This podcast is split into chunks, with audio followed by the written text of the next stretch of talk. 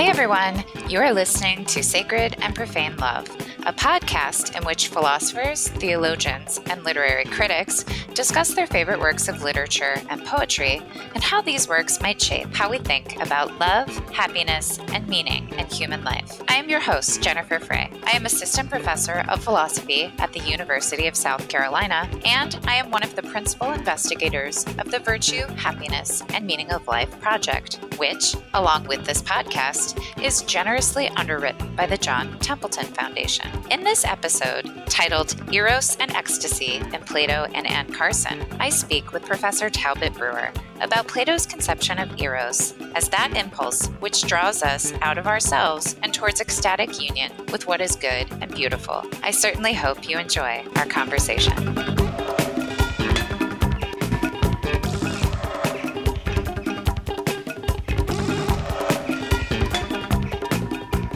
This morning, I am very pleased to have Professor Talbot Brewer on the podcast with me. Tal is professor of philosophy and chair of the philosophy department at the University of Virginia. He specializes in ethics and political philosophy, and he is the author of a book that I very much admire and have been influenced by called The Retrieval of Ethics.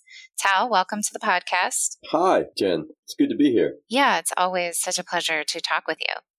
So, this morning we're going to be talking about Plato's Symposium and also Anne Carson's absolutely spectacular book, Eros the Bittersweet, which I know that we are both somewhat obsessed with. But let's start with Plato.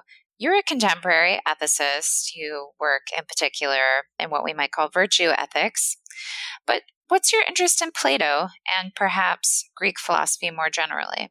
I like to turn to the Greeks for their conception of receptivity to reality. The Greeks shared the idea that there was something there to be receptive to, that the sources of action and the sources of inquiry are not just psychological states that happen to arise in us and send us in particular directions, but are rather modes of receptivity to the good. And, you know, one of the places where it's very hard to avoid such a picture is in our experience of, of love. When we're really bitten by love, we certainly have the overwhelming sense that, that we're opening to something of great worth, something uh, spellbinding and, and good. And uh, to think of that experience as merely the psychological manifestation of matter in motion in our brains, it's a very hard picture to, to live.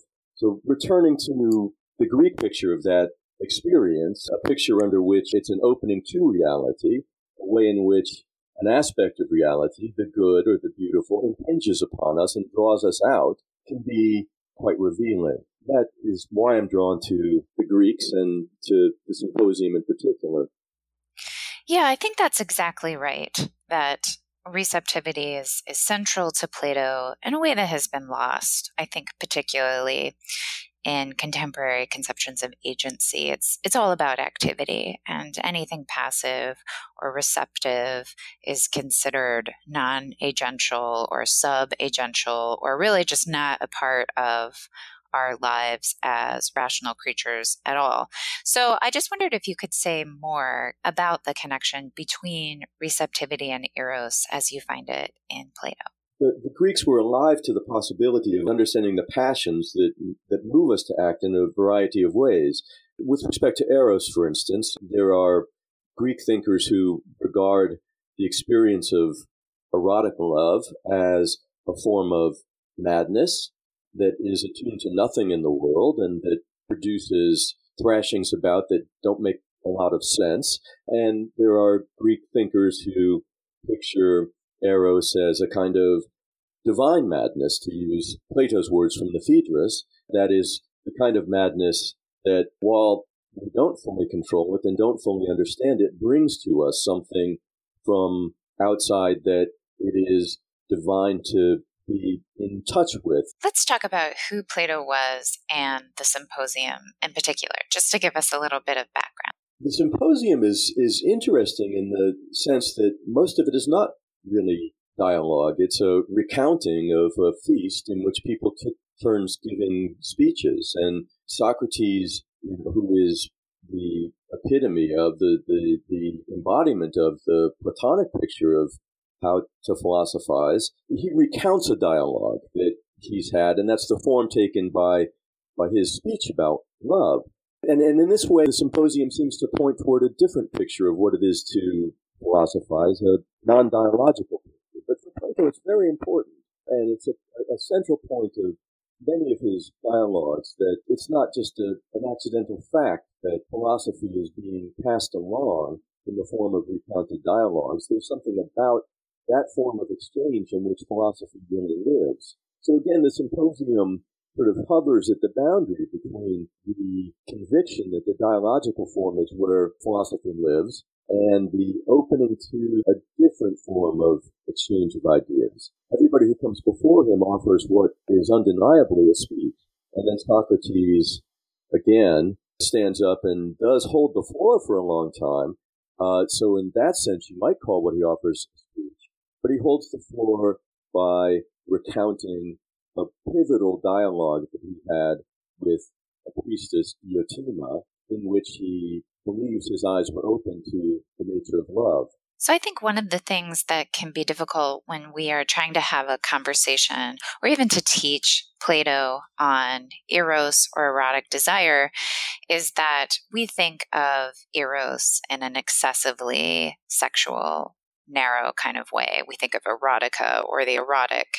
But Plato means something more expansive or capacious. So, I wondered if you could just tell us a little bit about the broader understanding of eros that Plato had. It is connected with what we understand by the erotic, but it's also wildly wider than what we understand by the erotic. So in the lead up to Socrates' speech, we have a number of other speeches, one of which, and maybe the most spellbinding of which, is the one offered by Aristophanes. He offers a kind of a story of origins of the human race in which we are Uh, half complete pieces of a prior form of being and are destined to search for our own completion.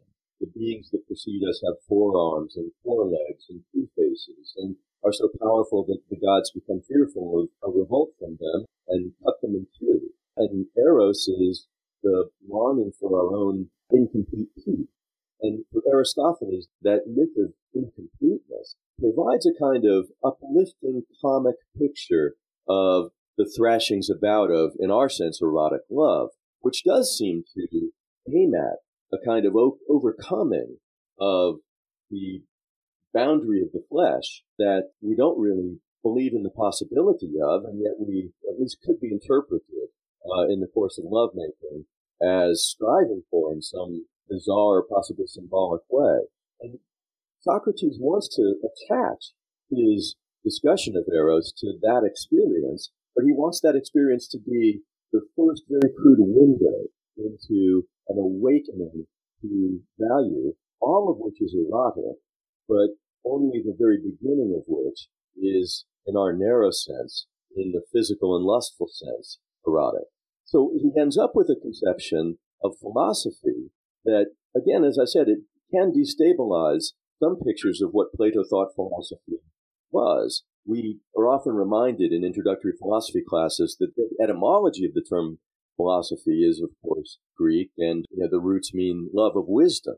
But the love term there is not eros, it's philia, and that is a kind of less lustful, less passionate form of love, the kind of love that features in, a friendship rather than in erotic love relationships. Plato wants us to think of philosophy in the symposium as something like erosophy, as not, not just a friendship with wisdom, Sophia here is wisdom, uh, but as a, an erotic love of wisdom, a being drawn outward ecstatically and erotically toward that which we're seeking to know. He wants the first stirrings of physical love to be the opening to that world of experience in which we're trying to grasp that which exceeds us and cultivate it in ourselves and others. It's too bad we aren't called erosophers anymore. I, I sort of feel like maybe we'd be more central to the culture if we were.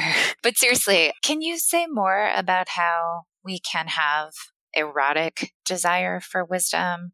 I just think that many of our listeners will probably be having a hard time understanding that, maybe be giggling to themselves about the very idea. This takes us right to the middle of Socrates' speech or recounted dialogue with Diotima. So again, Diotima is a priestess or a female mystic. Socrates credits her with having taught him what love is, what love means. Uh, she might have been his lover in our narrow sense of that term. Certainly, he was his lover in the wide erosophic sense of eros. What she conveys to Socrates is that the erotic impulse is the impulse to reproduce in the medium of the beautiful. She thinks that this is an impulse to immortalize, to project oneself into a future successfully, to outlive the moment, and to expand into a uh, desired future. And she thinks that this impulse to reproduce, this fecundity of Eros, can take many different forms, all of which are sort of analogically related. So the most obvious form would be reproduction in the medium of a beautiful body. That's what we think of as eros. We don't always have the reproductive goal in mind when we're gripped by eros, but at any rate, that attaches to what we think eros is. But she thinks that this impulse to reproduce in the medium of the beautiful can take place also in our relation to other human souls. So she sees a continuity between the way in which we're drawn to another body and the way in which we're drawn to another soul. And that continuity, it seems to me, is at least accessible to us. It's not a laughable thought because you know, we do experience eros as not just the opening to a sack of flesh, but the opening to a human being in full. We sometimes spend sleepless nights erotically uncovering the secrets of and the longings of and the being of another soul. And we think of that as an experience of being bitten by intimate love, an erotic experience. This idea about the fecundity of Eros is a little bit difficult for contemporary readers to grasp. I mean, we've all but separated the erotic impulse the impulse for sexual union with reproduction, for one thing. But even more importantly, I think in the context of the symposium and the, and the Greek context generally, we're talking about practices of pederasty. That's obviously not fecund either. So there must be some other sense of of fecundity at play here. So I just wondered if you could say more about what that is and, and how we're supposed to understand it as essentially related to what is, at the beginning anyway, an erotic, physical sort of love or attraction. At least my inclination would be to turn not to the content of Socrates' conversation with Diotima as, as he recounts in at the feast, but rather to the example of Socrates, and we get a picture of the example set by Socrates in the last section of the symposium. So one of his aspiring lovers, Alcibiades, arrives, uh, kind of crashes the party right at the end, drunk off his butt, and uh, he has been pursuing Socrates and trying to sleep with Socrates quite a while, and he's run into some frustrations that are supposed to be revelatory, it seems to me. And that's what I mean when I say that the example of Socrates can be, you know, quite important here to figuring out what Plato is trying to convey to us. The practice of pederasty is stood on its head, so to speak, in the story we get of the relationship between Alcibiades and Socrates in a couple of different ways. You know, first, Alcibiades, the younger man, the young beautiful man, is the suitor trying to seduce the older, less attractive man. Second, the consummation of the seduction does bear the mark of the perspective of the older participant in this relationship, that is Socrates, but that mark is precisely, in our sense, not erotic. So what he seems to be trying to do is precisely to get Alcibiades to rethink or to redirect his erotic urges, to rethink what their real object is. The lesson here, as far as I can tell, is that the real object of these erotic urges is the reproduction in the medium of the beautiful of Alcibiades' own character. The thought is that Alcibiades is pregnant with, so to speak, a better Alcibiades, and that the right kind of erotic connection with Socrates is the erotic connection of awakening conversation. And that connection can give birth, is designed to give birth in the medium of the beautiful to that with which Alcibiades is pregnant, that is, a better Alcibiades. So Socrates could, could be thought of here as providing a reading of the Athenian thought that there's something more noble about homosexual than heterosexual sex, precisely because it's not possible for physical reproduction of a new human being to arise from it. It directs our attention at a different kind and maybe a more noble kind of erotic reproduction. That is erotic reproduction of better souls in the participants. Socrates' picture of what proper pederasty consists in is displacing the initial lustful urges so that a new urge is implanted in the younger soul, an urge to be more virtuous, to be better, and to move toward that goal through illuminating conversation with an elder. So, erotic desire takes beauty as its object. This desire gets going or it's activated by some perception of beauty. Now, there's physical beauty, the beauty of the human body, physical bodies, but there's also this higher perception of beauty, which he wants to associate with virtue, maybe even with God. But why call the higher thing erotic? Because as you've mentioned, there are these other Greek words for love. Why not call it philia? Why don't we have philia for virtue? Why call it eros? I, I suppose it's the, the common ground here is the experience of ecstasy the experience of a kind of a dissonance between what is and what could be. But this is where some of those passages that I value so much in Anne Carson's take on the Greek understanding of Eros, in the little book Eros the Bittersweet, really come into their own. So she thinks of the characteristic experience of Eros as a kind of an ecstatic encounter with an image that has two related but slightly dissonant elements. One element of the image is that which is there before you, and the other element of the image is that which is waiting to be born in that which is there before you, as already, so to speak, realized and seen in that which is there before you. The seeing everything in light of its best potentiality just is by Anne Carson's understanding, the erotic experience or the, the kernel of unity in all erotic experiences. Among the erotic experiences now, she thinks, are, say, the writing of a poem.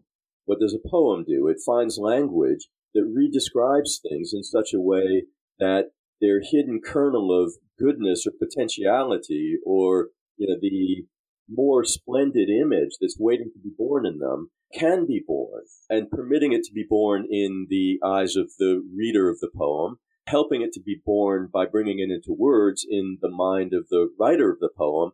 That's the stuff of poetry. Then she sees a common experience between that ecstatic, erotic engagement with the world that brings its potentiality into light by superimposing that potentiality over you know, the world of matter and motion. Then she sees that philosophical inquiry, understood in a particular way, can be poetic, just like the use of metaphors or the redescription of concrete reality can be poetic. That is, that which we understand is pregnant with a higher, deeper understanding that brings out its beauty, its harmony, its splendor more clearly, and we're drawn into that ecstatically. We have the same sense of losing our bearings, of madness, of being uplifted, that is resident to the most ordinary kinds of erotic experience.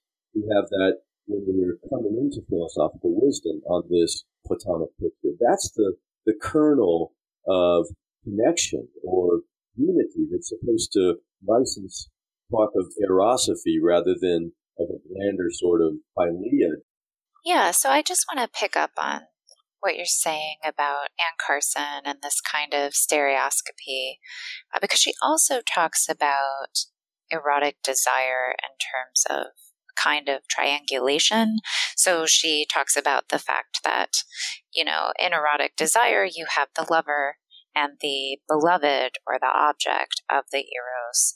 And but then there's also what comes between them. It's constitutive of eros that it's a kind of reaching out towards what you don't have, to what is absent from you, to what you at least perceive that you need to be fulfilled, uh, to be satisfied. For in order for this desire to be satisfied, you have to have a kind of union, and that union is with the beloved. So she's talking about this in the chapter, "What does the lover want from love?" And she's kind of mining the depths of this. This is page 62 of Eros the Bittersweet. And she says, you know, on, on the surface of it, the lover wants the beloved. But in some sense, that's not the case because there has to be this third element that keeps them apart in order for the eros to sustain itself.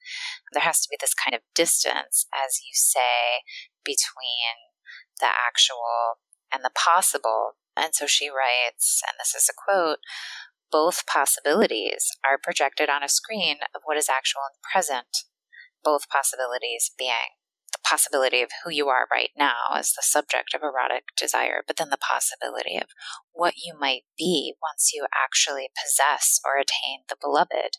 So that godlike self, that possible self never known before, now comes into focus and vanishes again in one quick shift of view. As the planes of vision jump, the actual self and the ideal self and the difference between them connect in one triangle momentarily. That connection is Eros. To feel its current pass through her is what the lover desires. And this is you know, such a such a wonderful passage, and there's so much here. But she talks about the simultaneous pleasure and pain of this. You know that that erotic desire it, it is bittersweet, and and it's kind of built into the structure of it. I think that one thing that Plato's trying to get us to do in the symposium is to rethink the nature of the lack that is at the heart of eros. He thinks that a common understanding, the understanding that Socrates says he brought to the table when he first started speaking with Diotima is that the lack is a missing thing that you wish to possess. And so you want to make your own something that's not yet your own. And you need to refigure that understanding of the lack. And so when we fast forward to the, exemp- the exemplar of Socrates in bed with Alcibiades, but not consummating their connection physically, rather inducing a wish to, to come near to Socrates in a different sense, that is, in mutual conversation that breeds mutual understanding.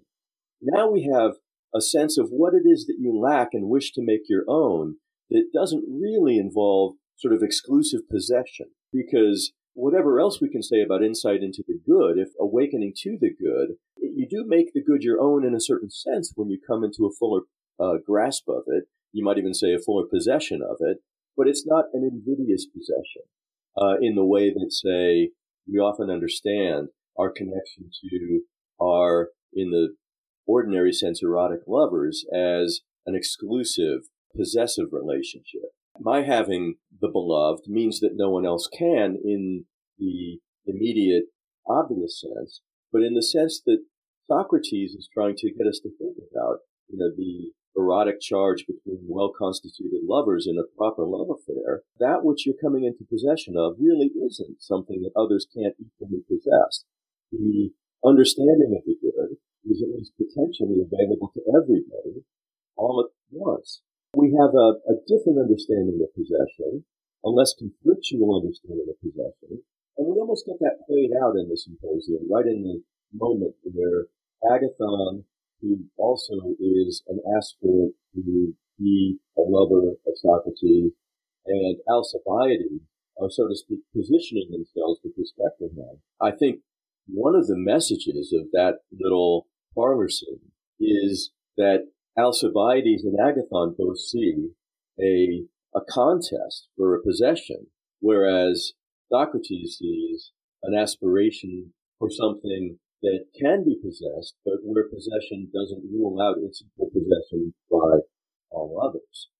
Yeah, in a way, there's there's no wrong thing to love in the Socratic picture, as I understand it. That is, the entire cosmos is structured in the way that makes Eros a proper response to it, because everything, so to speak, is is so constituted that a fuller understanding of it would bring a potentiality for goodness into clear view, and that's the erotic experience.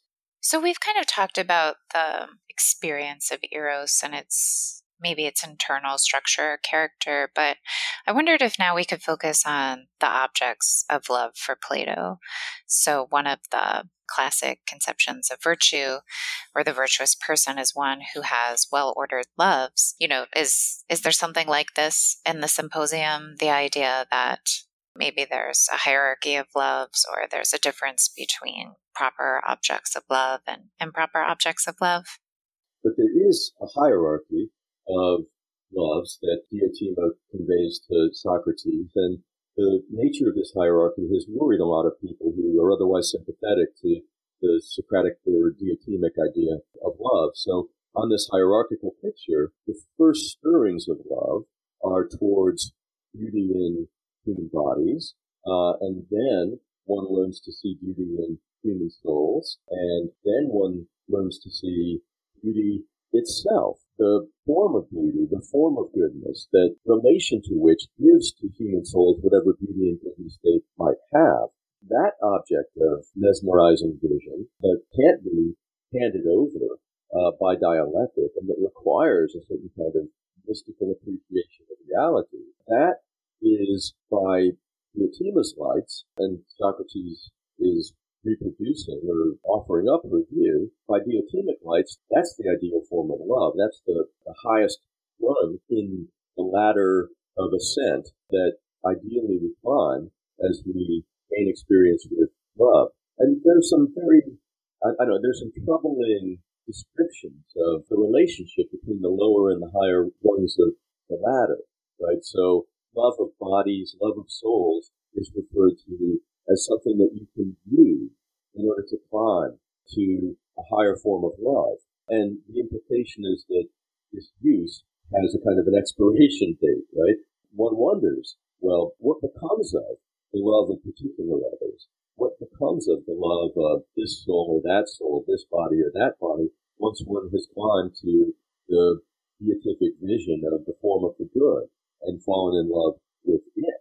Is, is there still a place in one's life for for love of people, love of individual human soul. Some commentators on Plato who are otherwise sympathetic with his conception of love have thought that it's really not clear that there is, and that this is a serious flaw in Plato's conception of love. It means that the particular people to whom we might at a certain stage in our lives direct love are, in a sense, replaceable. They are instruments for attaining a higher vision, than any instrument would do, and their instrumentality has, as I mentioned a moment ago, kind of a shelf life in one's biography. But that seems like a pretty unappealing conception of the love that binds two human beings or many human beings together. And so one of the things that I really like about this, this you know, Carson's idea of stereoscopic vision is that at least it gives me a hint of how, you know, a consistent Socratic might try to respond to that concern, right? So even if one has glimpsed the form of the good, it's still possible, and in fact, it's even a more available possibility to light up one's apprehension of each and every human being with goodness that is there to be teased out in them, or the, the Socratic image is, is midwifery, right? The, the philosopher is supposed to be the midwife of the goodness that's in each and every soul, of that which is waiting to be born in each and every soul. And so it deepens and solidifies one's connection to other souls. It doesn't cast them away as dispensable instruments for an attainment that leaves them behind. Or so I think. And, I think that that kind of fits with Socrates' actual practice as described by Alcibiades, because he is, in his way, very loving towards Alcibiades and Agathon, and in a way toward everybody who's present at the feast. He's doing the work of midwifery as he understands it, right? Trying to see to it that the good thing that's waiting in all of those souls is born. And that is Eros. That's love. Right? But now we have Eros understood, again, as we were saying earlier, as something that can be directed at lots of different people in pursuit of a common possibility without really, if it's properly understood, occasioning jealousy. I think that he is offering us a conception of, of love that, that will strengthen us, not destroy us. Uh, and I suppose I'd go back to what I said earlier about the the non-possessiveness of Socratic love. But it, its its object is not to to freeze the lover in a particular the beloved in a particular condition and to enjoy him or her in that condition. It's not to pre-envision a state of affairs between the two or in the beloved that one then seeks to to bring about uh, and fixates on. It is to it invites us to respond to the potentiality for goodness that's that's there in the beloved and to work on behalf of its birth, its flourishing, right? And so there, there's a there's a sense of the not yet that draws us into love, but not of a personal need, that which, if it's not fulfilled, will leave one incomplete, wanting, um, a lesser human being. None of that is in play in the Socratic picture of the loving way to, to reach out to and to intimately connect with our fellow human beings. Yes, I do think that that eases uh, some of the more pathological and destructive forms of love. Maybe it provides a recipe for avoiding them entirely. So I, I imagine at least, you know, one of the great pathologies of love as picturing the, the, the need in a possessive sense, and, and that, of course, opens the possibility of conflict in the ways that we were describing earlier. Another pathology, and probably a related pathology, is taking oneself to be in need of a certain condition in the psyche of the other, in need of it as a condition for one's own completeness. A condition being something like devotion, single-minded intentions, and I, I don't know, a single-minded admiration that can be extended to no other. If one thinks that that's what one needs out of one's lover, then this creates a perpetual anxiety because, of course, it's the sort of thing that one can't secure.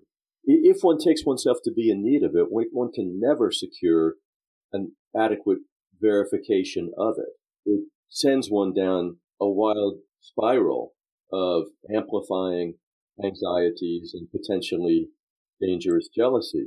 But it's an insatiable wish, right? Um, so I, I guess I, I, do think of lots of the tragedies that illuminate for us the, the potential pathologies, the pitfalls of human life, turn on an inability to bear up under the fact that the other is second. I, am thinking about in the background of, of Othello and Desdemona here. Othello wants something to be true of Desdemona and works himself into a deadly anxiety about it. But he wants her to have a certain view of him, a certain kind of single-minded devotion to him. That becomes his most pressing psychological need, and things get wrong from there. Uh, as soon as one develops that psychological need uh, and wishes for a verification that it's met, everything is lost because nothing counts as a verification. Yes, absolutely. I think that's right. What Western literature is replete with these cases. You think of Dido or Anna Karenina or Troilus and Troilus and Cressida, these cases where the lover thinks that without the beloved, there's no happiness. There's even no point in living. There's a lot of maudlin hand wringing and moaning and, and, and even suicide. And, you know, when you want to diagnose this kind of pathology, of love because I think it is a pathology. And I think it's a common and, and understandable pathology. I don't mean to be judging these people too harshly, but you know, it is a kind of pathology of love. And I think part of it has to be a lack of wisdom that is specifically manifested in a too narrow vision of the good life or, or what happiness is, but also I think a too narrow vision of the beloved. And it's and it's too narrow because the vision of the beloved is as possessed by me right? Mm-hmm. and and and me alone. And and that seems to be the source of the trouble. So the whole world is a proper object of love and way you know an intimate love with another person has as its fellows the fuller and fuller awakening of both parties to it to that proper object of love, the world as a whole. Like that's what it is to cultivate the soul of another human being so that if one thinks of it in that way, it, that does, it seems to me, provide a, a serious bulwark against the enclosure of love within the space of two minds, where the world gets eclipsed and the connection between those two minds becomes the source of everything worthwhile in life that picture of love, we both described an extreme version of it, but we recognize less extreme versions of it as part of lots of romantic relationships. And insofar as that becomes an enduring, a fixed part of a romantic relationship, it seems to me that that brings an enormous cost to both participants. It cuts them off from the stuff of a good life so, I want to talk a little bit more about love and wisdom. You know, as you know, I don't need to tell you that on a classic conception of the virtuous person, the virtuous person is the one who has well ordered loves. And so he loves the right things in the right way at the right time and so forth. He has everything well ordered. And that's because such a person is practically wise. They have wisdom. And I take it that part of the idea here is that having well ordered loves is supposed to, if not entirely inoculate you, it's supposed to help you avoid the destructive aspects of love. So, you know, the destructive aspects of love are too many to list, but chief among them would have to be jealousy and rivalries and various injustices and even in certain extreme cases a, a kind of violence. Literature and epic poetry is, is kind of replete with these examples of lovers who are unable to to be together as the kind of you know the trope of the star-crossed lover. They're unable for whatever reason to have the object that they or the, the person that they so desire. And and this this typically leads to disaster and, and downfall and, and tragedy for these people and in extreme cases even suicide. And i'm wondering if in plato's ideas about love if these people were wiser or, or, somehow had more knowledge or self knowledge about the order of things or the the hierarchy of loves, or if they had somehow were able to ascend the ladder of love uh, to the highest rung, that they, they would somehow be saved from this kind of self collapse or or self destruction, or they would not be as susceptible to the more destructive aspects of love. I mean, do you, do you think that the notion of love in, in Plato is, is touching on this sort of thing in any way? One of the things that you mentioned that really struck me was you spoke of a permanent ecstatic state that you're supposed to imagine these people in. And they, I, I mean, I, I, I it seems to me that there is something like that that is held up as you know, the consummation and, and one of the one of the tensions in that idea is the very idea that ecstasy is a right. is a state rather than say a process of opening uh, of being. The introduction of obstacles in a dramatic context can serve all kinds of different dramatic purposes, but one of the things that it can do is to call our attention to the the process of nearing uh, and the resistance faced by the process of nearing that's a permanent but not state, a permanent process in a living relationship. For me, it was really formative to run across Stanley Cavell's writings on, on marriage comedies, and in particular what he calls remarriage comedies. So he, I, I think some of his most gripping work is, this work is done on distinguishing a genre of Hollywood romantic comedies that involve a couple that in some sense are already married, but they're moving their way toward marriage. Here, marriage is a remarriage. And as he sees it, and this is grossly oversimplified, remarriage is the truth of marriage. That a, marriage properly figured involves a continuous union, a continuous reawakening, a continuous process of development and being drawn one by the other, the other by the one, into more adequate and more fully developed versions of themselves. The obstacle that gets in the way of the marriage, you know, can be pictured as a dramatic device for conveying that or bringing to light the, rea- the living reality of the marriage or remarriage.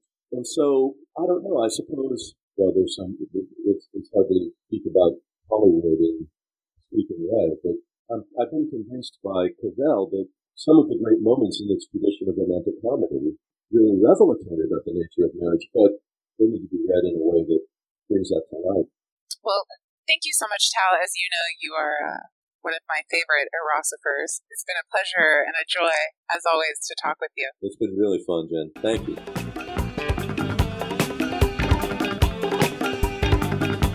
You have been listening to Sacred and Profane Love, a philosophy podcast that is part of the Virtue, Happiness, and Meaning of Life project, which is generously underwritten by the John Templeton Foundation. For more resources on the works discussed in today's episode, head on over to our project's website, virtue.uchicago.edu, and check out our blog, thevirtueblog.com.